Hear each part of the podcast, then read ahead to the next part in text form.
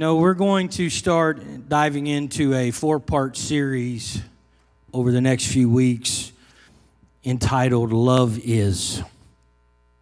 And we're going to look at four different areas of love and how that applies to your life and how you can apply that in your everyday relationships, whether that be with your spouse, with others, with your kids, and you can grow in that. Somebody, real quickly, what, what, is, what is love? Real quickly. Somebody, anybody. It's what? A choice. I like that. Anybody else? And y'all are awful quiet. You know, I got to fill 40 minutes and I'm just asking for a little interaction here and y'all look scared. Imagine being me. there you go. And do what? All right. Anybody else? It's a lifestyle. Okay. Patience. Compromise. Why am I only getting men right now? Silence. I've heard that can be deadly. All right. We're talking about love. Thank you for those definitions. I want to ask you this. Um, they say love makes the world go round. They say love is blind. Anybody else got any love sayings? Anybody? How about all's fair in what? Love and war. Anybody else? Am I missing anything? Love hurts. So many things, and we hear so much about love, but we see so little of it in action. Our culture says being loved is more important than loving, and that being loved depends on being attractive. My notes say to name things that you love. I'm not going to dare open this form for that one. But there are certain things that you love. There are certain things that attracted you to your spouse. There are certain things, if you're single, that you are looking for that attract you to a person. Love is this you have it, you want it, or you lose it. People fall in and out of it. Love can turn to hate, and then on a dime switch to passion with a snap of a finger. And all the married couples in the house say amen. I'm still getting a little bit of, okay, thank you. How many of you know there are different kinds of love? Different levels of love. Different words for love. Love is a very complex and unique thing. I'll ask you this question. You answer it yourself. Is love a process or a state of being? It's a process. We live in a culture and a society that drives love as being this what you want, what you desire, what appeals to you, about what I get from a relationship.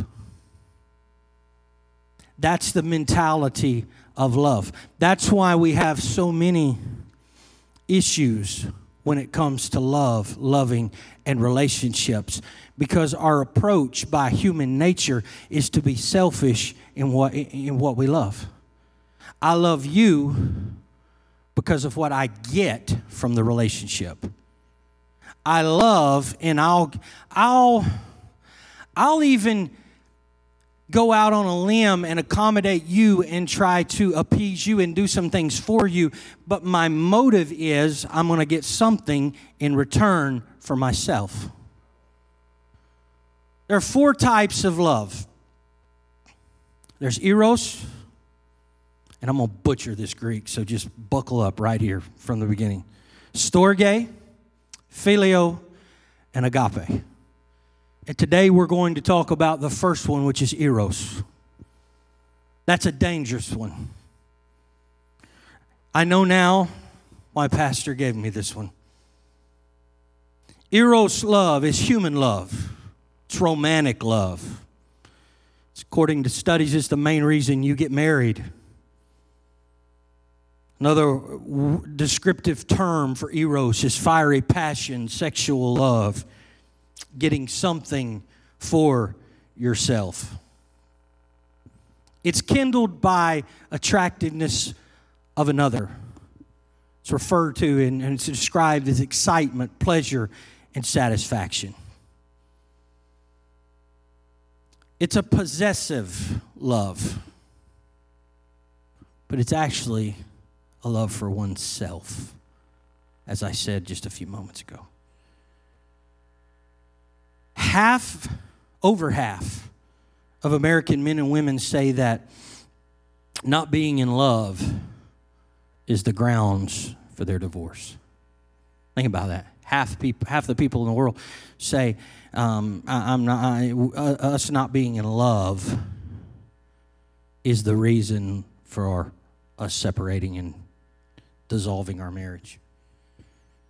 Eros love is a mixture. Notice this it's a mixture of anger, joy, sexual urge, and jealousy. That's all consummated in ecstasy. That's a wide range of emotions.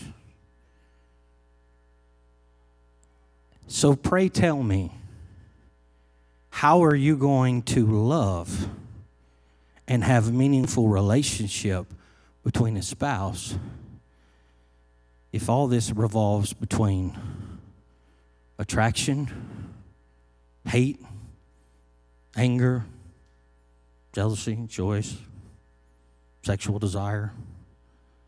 You better have something concrete that you focus your life on, or your relationships are going to be an up and down chasm of one moment of you're up here to you're down here to you're up here, you're down here. The whole point of, of what we're going to discuss and look at is how can we love better?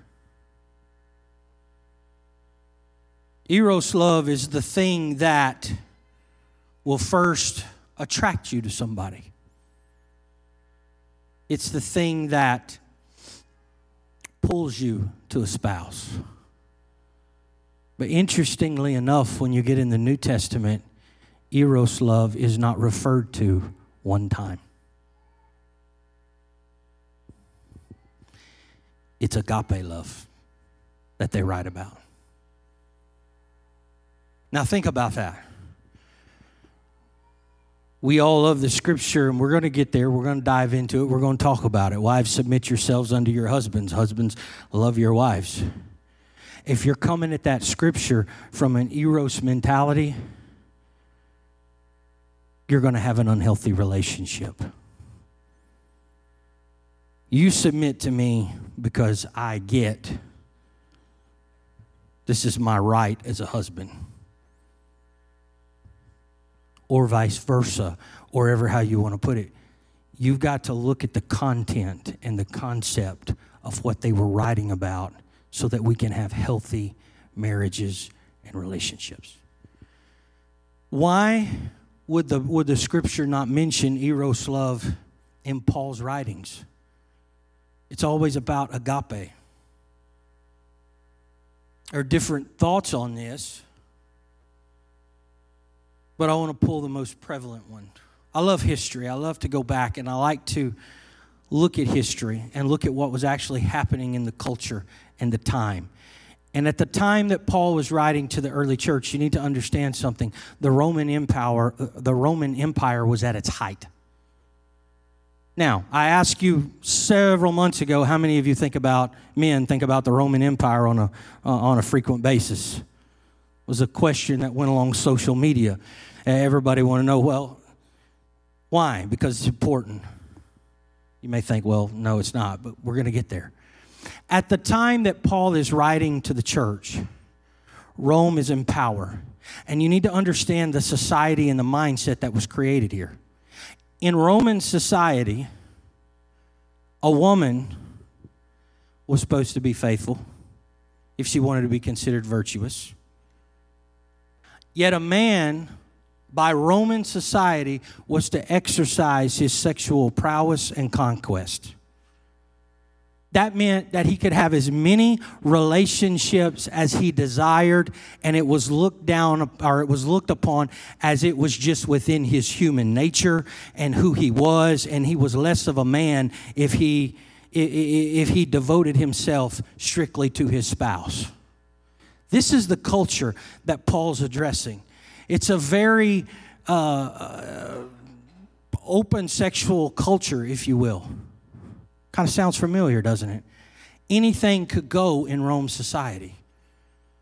There was nothing that was looked down upon or labeled as taboo. It was wide open. Here it is. You can experience whatever you want, you can do whatever you want, you can enjoy whatever you want to do. As a matter of fact, in Corinth, where Paul writes, First and Second Corinthians, there was a temple to a, a goddess named Aphrodite.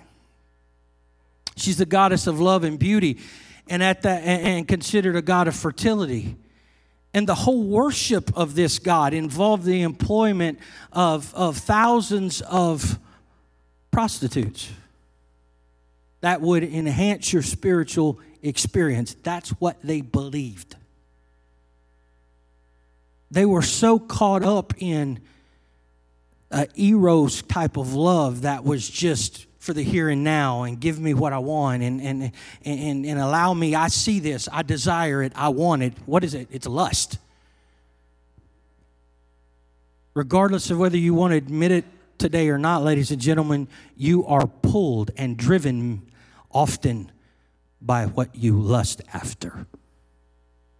That's why I have to overcome the lust of the eye, lust of the flesh.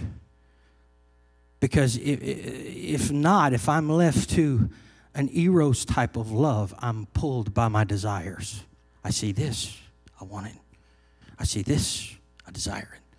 I see this, I got to have it. This is a track. Oh, that's nice. It starts from a small age. Right now, I got two that are two and under in my house. And I can tell you from watching them play with toys, they pick something up that they desire. That's cool. Two seconds later, they throw that down and abandon it, and they pick something else up that they desire. Why? Because it's in their nature, it's ingrained in them. And so, if you and I are going to succeed, I'm going to have to beat my flesh. I'm going to have to overcome this. This stuff. This gets me in trouble way more than Satan ever does. Many times we want to blame it on the devil. Well, the devil's fighting with me, the devil's after me. No, many times it's your carnal lust that pushes you towards something that you desire. And so the question is how am I going to love and show love? living in a world where I'm drawn and pushed and pulled by my desires.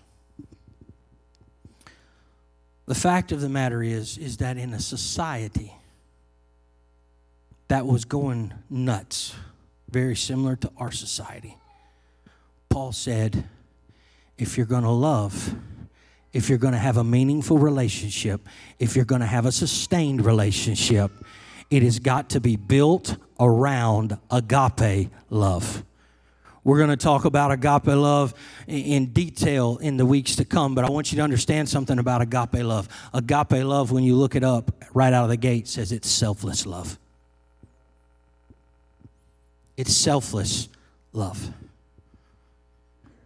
So when Paul is writing in 1 Corinthians chapter 6 verses 15 through 20 he says and I'm reading a different, slightly different version than the King James Version says, Do you not know that your bodies are members of Christ?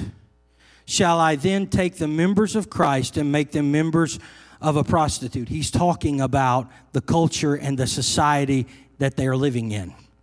He says, Never. He goes on and says, Or do you not know that he who is joined to a prostitute becomes one body with her. What's he talking about? He's saying whatever you you you join yourself up with, whatever you link yourself up with, you become part of that.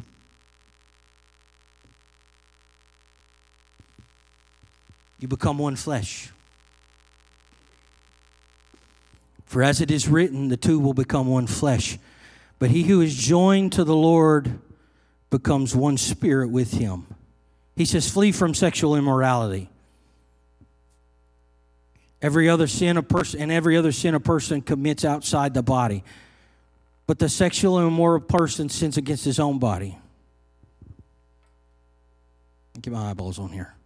Or do you not know that the body is the temple of the Holy Spirit within you, whom you have from God? You are not your own. You've been bought with a price. So glorify your so glorify God in your body. What's he saying in all of this? He's saying you've got to be careful what you desire and you go after. Because what you link yourself to is going to cause you some issues. I don't know if I believe that. Well, Scripture says it this way. In Genesis, it says that when the sons of God, spirits, angels, looked down on the earth and they saw women, that they went and they joined themselves. And out of that union, the Bible says that there were born men of renown or giants. Okay? Follow me here. A, a fleshly union with an unholy spirit gave birth to a giant whatever you allow to link to your spirit is going to give birth to the giant that you're going to have to f- defeat in your life. Does that make sense? We oftentimes look and we're trying to live for God and we're struggling in some areas of our life and we're warring and we're fighting. Why is that? It's because our spirit has linked up with something our flesh rather, has linked up with something and it's given birth to the giant that I've got to defeat.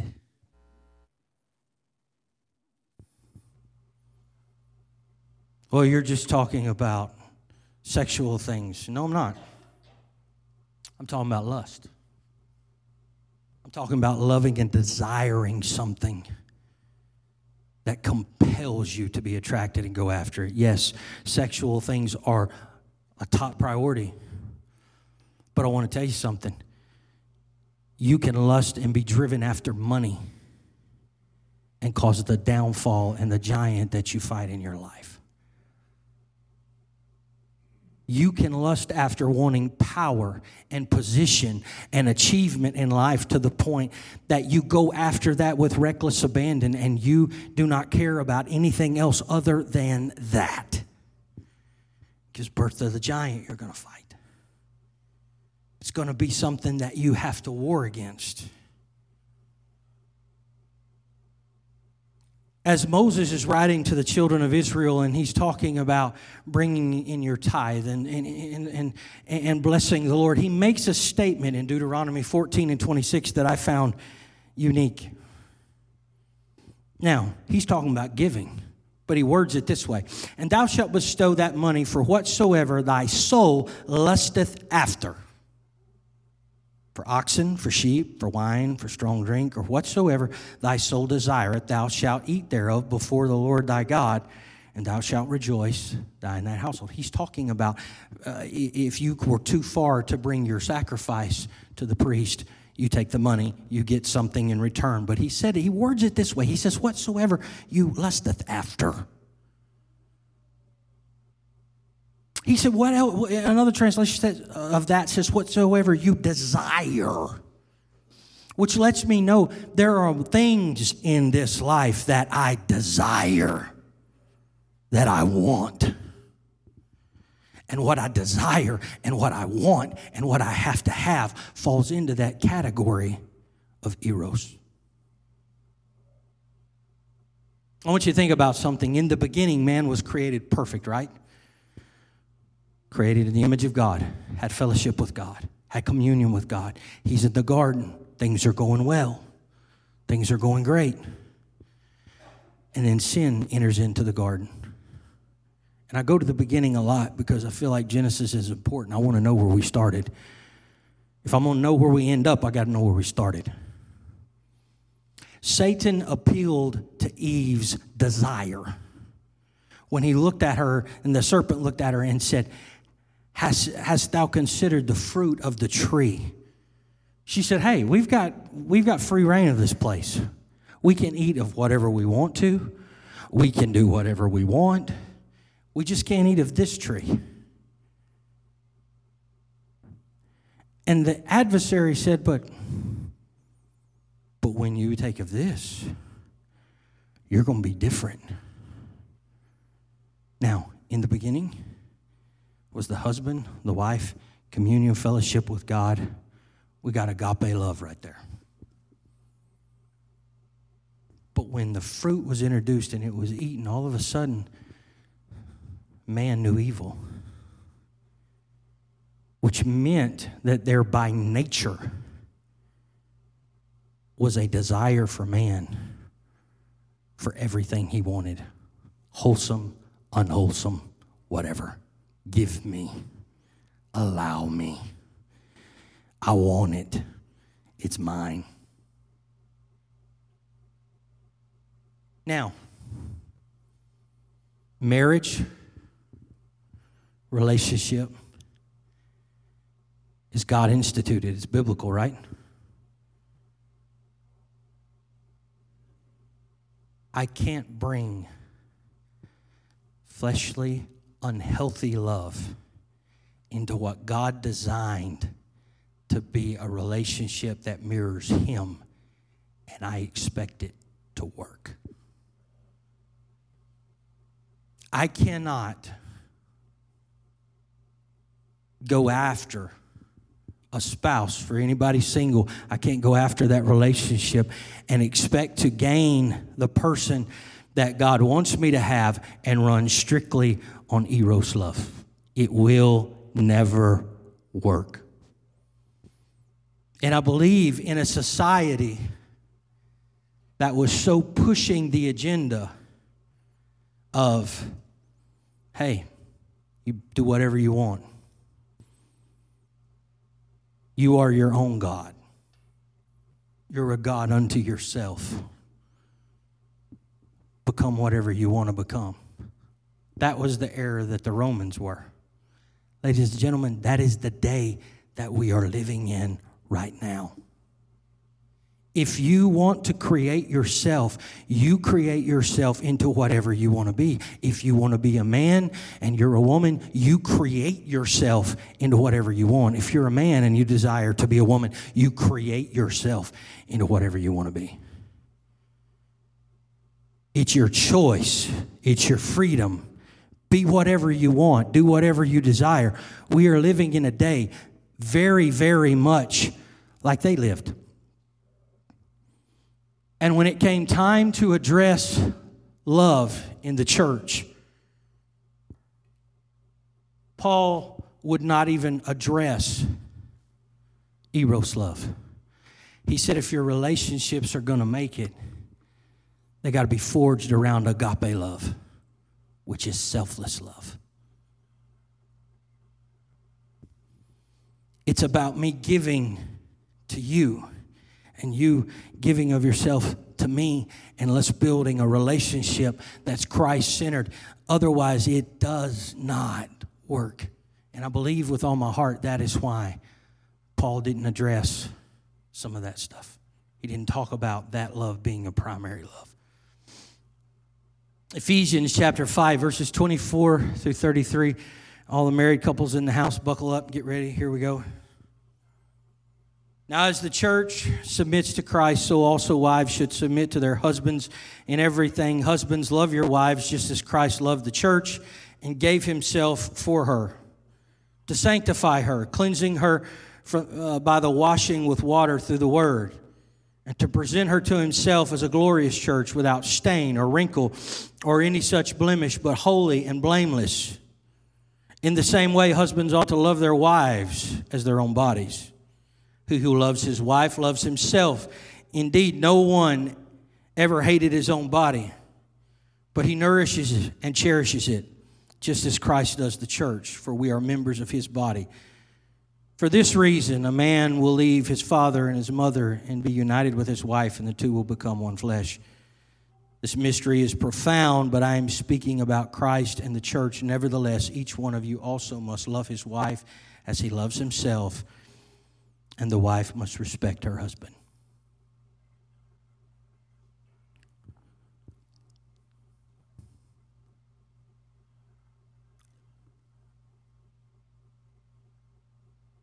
Ever thought about something? My little ADHD brain gets kicking here every now and then. Isaac married Rebecca, and he didn't even see a picture of her. I don't recommend that, by the way. Abraham gets ready to marry Isaac off, and he turns to his servant. Didn't ask Isaac where I read. Isaac, sit down here, son. Now, you know, Isaac, it's that time of life where you're you're growing up. It's time we had the talk. What are you looking for in a wife, son? I don't read where he got his input. Gee, thanks, Dad. Dad calls the servant in and says, Hey, I want you to do me a favor. I want you to go back where I'm from. I want you to find a wife. I want you to bring her to Isaac. I want you to bring the person that God wants my son to have. If I am that servant, I'm thinking, Dear God in heaven, what have I done to make you mad? You are sending me on a fool's errand. You want me to go back to your land of origin to find a wife for your son that God wants her to have that's going to fulfill everything that he needs. And I don't even get to take the joker with me. I got to do this all myself. If I would have been that guy, I'd have been going, God, I'm asking right now that you would merge the thoughts of my master's son into my brain so that I know the kind of person that I'm supposed to find. Because God, if this does not work out, I'm in deep trouble.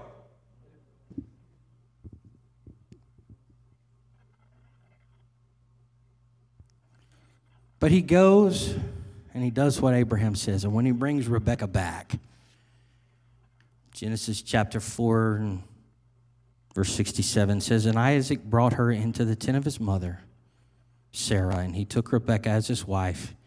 And Isaac loved her. I'll throw another one out there for you. Adam's alone by himself. Life's not working out too good. He's lonely. So God causes a deep sleep to fall over Adam. Boom, Adam goes out, and the Lord begins to build woman for Adam. Now, Brother Sean, he didn't even, you would think Adam would at least been awake. Hey, God, can you make her five foot two, brown hair, blue eyes? You know, God, can you do this? God, God didn't ask for Adam's stamp of approval. He knew what Adam needed. Now, hear me.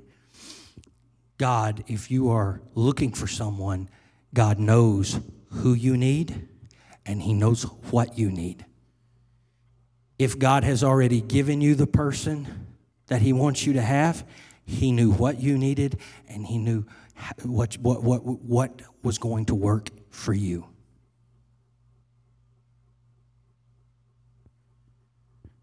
Think about that. I want to say, God, I want to love, but here are my conditions. This is what I want. This is how I want it. This is what I want it to look like. God says, I know you better than you know you. I know what you want. I know what you desire, but I also know what you need.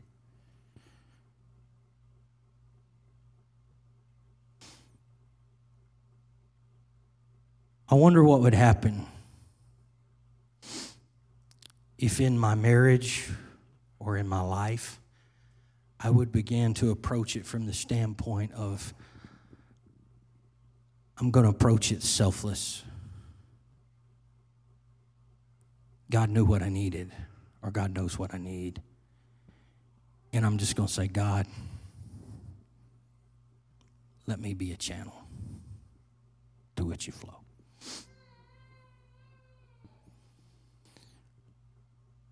Wives, submit yourself unto your husbands. Yes. Notice a while ago when I was asking all the questions, all the men that were answering about what they thought love was. You know why that is? Men are visual, women are thinkers. I don't read in the Bible where a woman uh, scripture where it says, and the woman saw something and it pleased her well, but I do read that about men. Eros love can trip you up because it gets, it works on your carnality. Men, many times, it's what you see. Women, many times, it's what you think or imagine in your mind. Well, this isn't what I thought it was going to be. This isn't how it was going to work out. And so you're fighting and you're each other's throats because it's just not what I think it should be. He's not how I think he should be. She's not what I think she should be. I could love her more if she were fill in the blank. Why?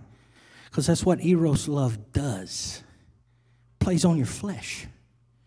But when you approach that relationship and that uh, w- with God, I'm going to love her when you love the church. Well, how's that? Well, he died for it when it wasn't giving him or reciprocating anything back to him. He gave himself for the church. he did everything he could to provide and take care and, and, and, instill that there was a church. I'm thankful that God doesn't approach our relationships many times the way we do. If I don't get my way, I'm mad. I'm silent. I'm going to give you the cold shoulder. I'm not going to talk to you. I'm not going to interact with you. You're going to have to find your own supper. It's quiet in here this morning. You ought to be the one up here talking. Whew. I'm glad when I mess up, God doesn't go, I'm out. See, you fix that miracle yourself. Why? Because that's an Eros love response. Because it's about me. You're supposed to take care of me. The greatest frustration God had with Israel was Israel was all about me. What are you going to do for me? I haven't eaten. The water's bitter. You not care that we're going to die out here? You not care that, that, that eh, it's about me. It's about what I get. It's about my gain. It's about. And God said, The whole point of me bringing you out here was I was going to be everything for you. Now, husband, you're to love your wife like Christ loves the church. It means I'm going to nurture, I'm going to love, I'm going to provide, I'm going to do everything I can for you. And here's where I get myself in trouble. Wife, hear me. He may not be what you think he ought to be.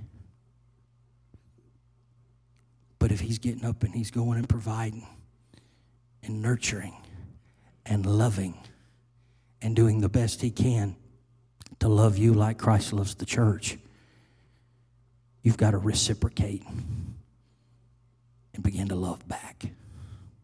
Agape is selfless, it's about you above me. It's about, I love you, and I'm going to instill that, that you're taken care of. And I want you to know that I value you, and you bring something to the table. Your thoughts are important.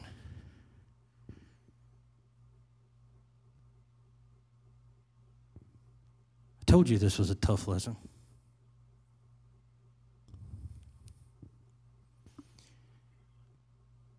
When Christ died, first Adam, second Adam, right? You with me? Had Adam and Eve in Genesis. Second Adam is it's, a, it's symbolic. Christ, second Adam. He dies on the cross. They pierce his side. Outflows blood, water. Birth of the church takes place. It's water, spirit. Spirit is found in the blood. The name is applied through water. He said, You got to be born again of the water and of the Spirit. Hear me, and I'm going against I'm going against culture right here. We look at marriage and we want to apply a carnal view of marriage to something that God instituted as a spiritual relationship.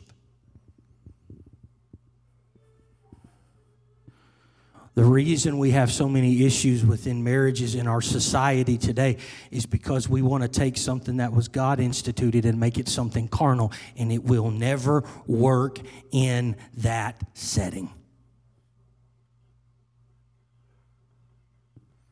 It has to be put in the setting that God designed it to be. I'm not here to beat you up, I'm trying to help you. And I got two minutes to do it. Thank God. Y'all think you're ready for me to be done. I'm ready for me to be done. Tough. Give me some decoys. Go into that, and I'm going to hurry. I'm going to I'm gonna, I'm gonna hurry and wrap this up. I showed you the decoys last week. I told you it creates a false sense of environment. It creates uh, a, a fake environment that causes that animal to want to be there. You need to understand something about Eros love if you don't get agape love in your relationships, you're going to be looking, always looking for something to fulfill and satisfy. And the enemy is very good at creating a false environment, a false sense, a false scenario that can trip you up. I want to help you this morning. That's why our society is so is so taken with pornography because it creates an, a world where you are taken care of and you get everything you desire. But it's a fake world.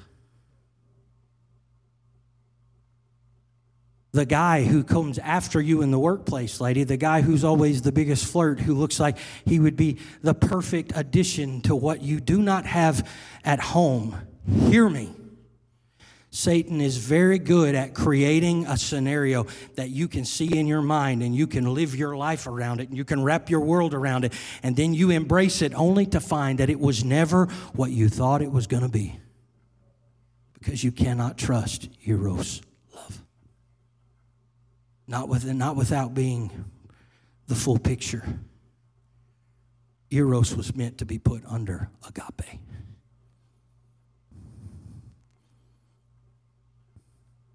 Stand with me this morning.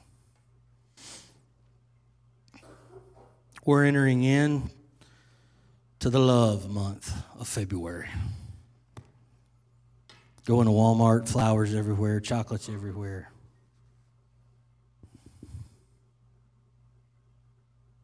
But I wish that in this month that it would be the jumping off place for us this year to begin to build a relationship with our spouse in the principle that God wanted it in. I'm going to love you beyond myself. If I'm looking, if I'm single, if I'm trying to figure out life, some of the greatest advice I could give to you would be start praying. God, you give me what you want me to have. And I submit myself to you. I'm going to serve you. I'm going to live you, live for you, and I'm going to build a relationship. If you don't have somebody right now, you start kingdom first. We say? Seek ye first the kingdom, and all these things will be added. He'll give you the desires of your heart. Lord, I love you and I thank you for your blessings and mercy. I'm asking that you would touch us this morning, that you'd go with us, guide us, keep us, direct us. I pray that your word would lodge in our hearts and that it would grow and resonate. I pray in the name of Jesus. And everybody said, Amen. God bless you. We're going to take a 10 minute break and then kick off our main service. Thank you for being here today.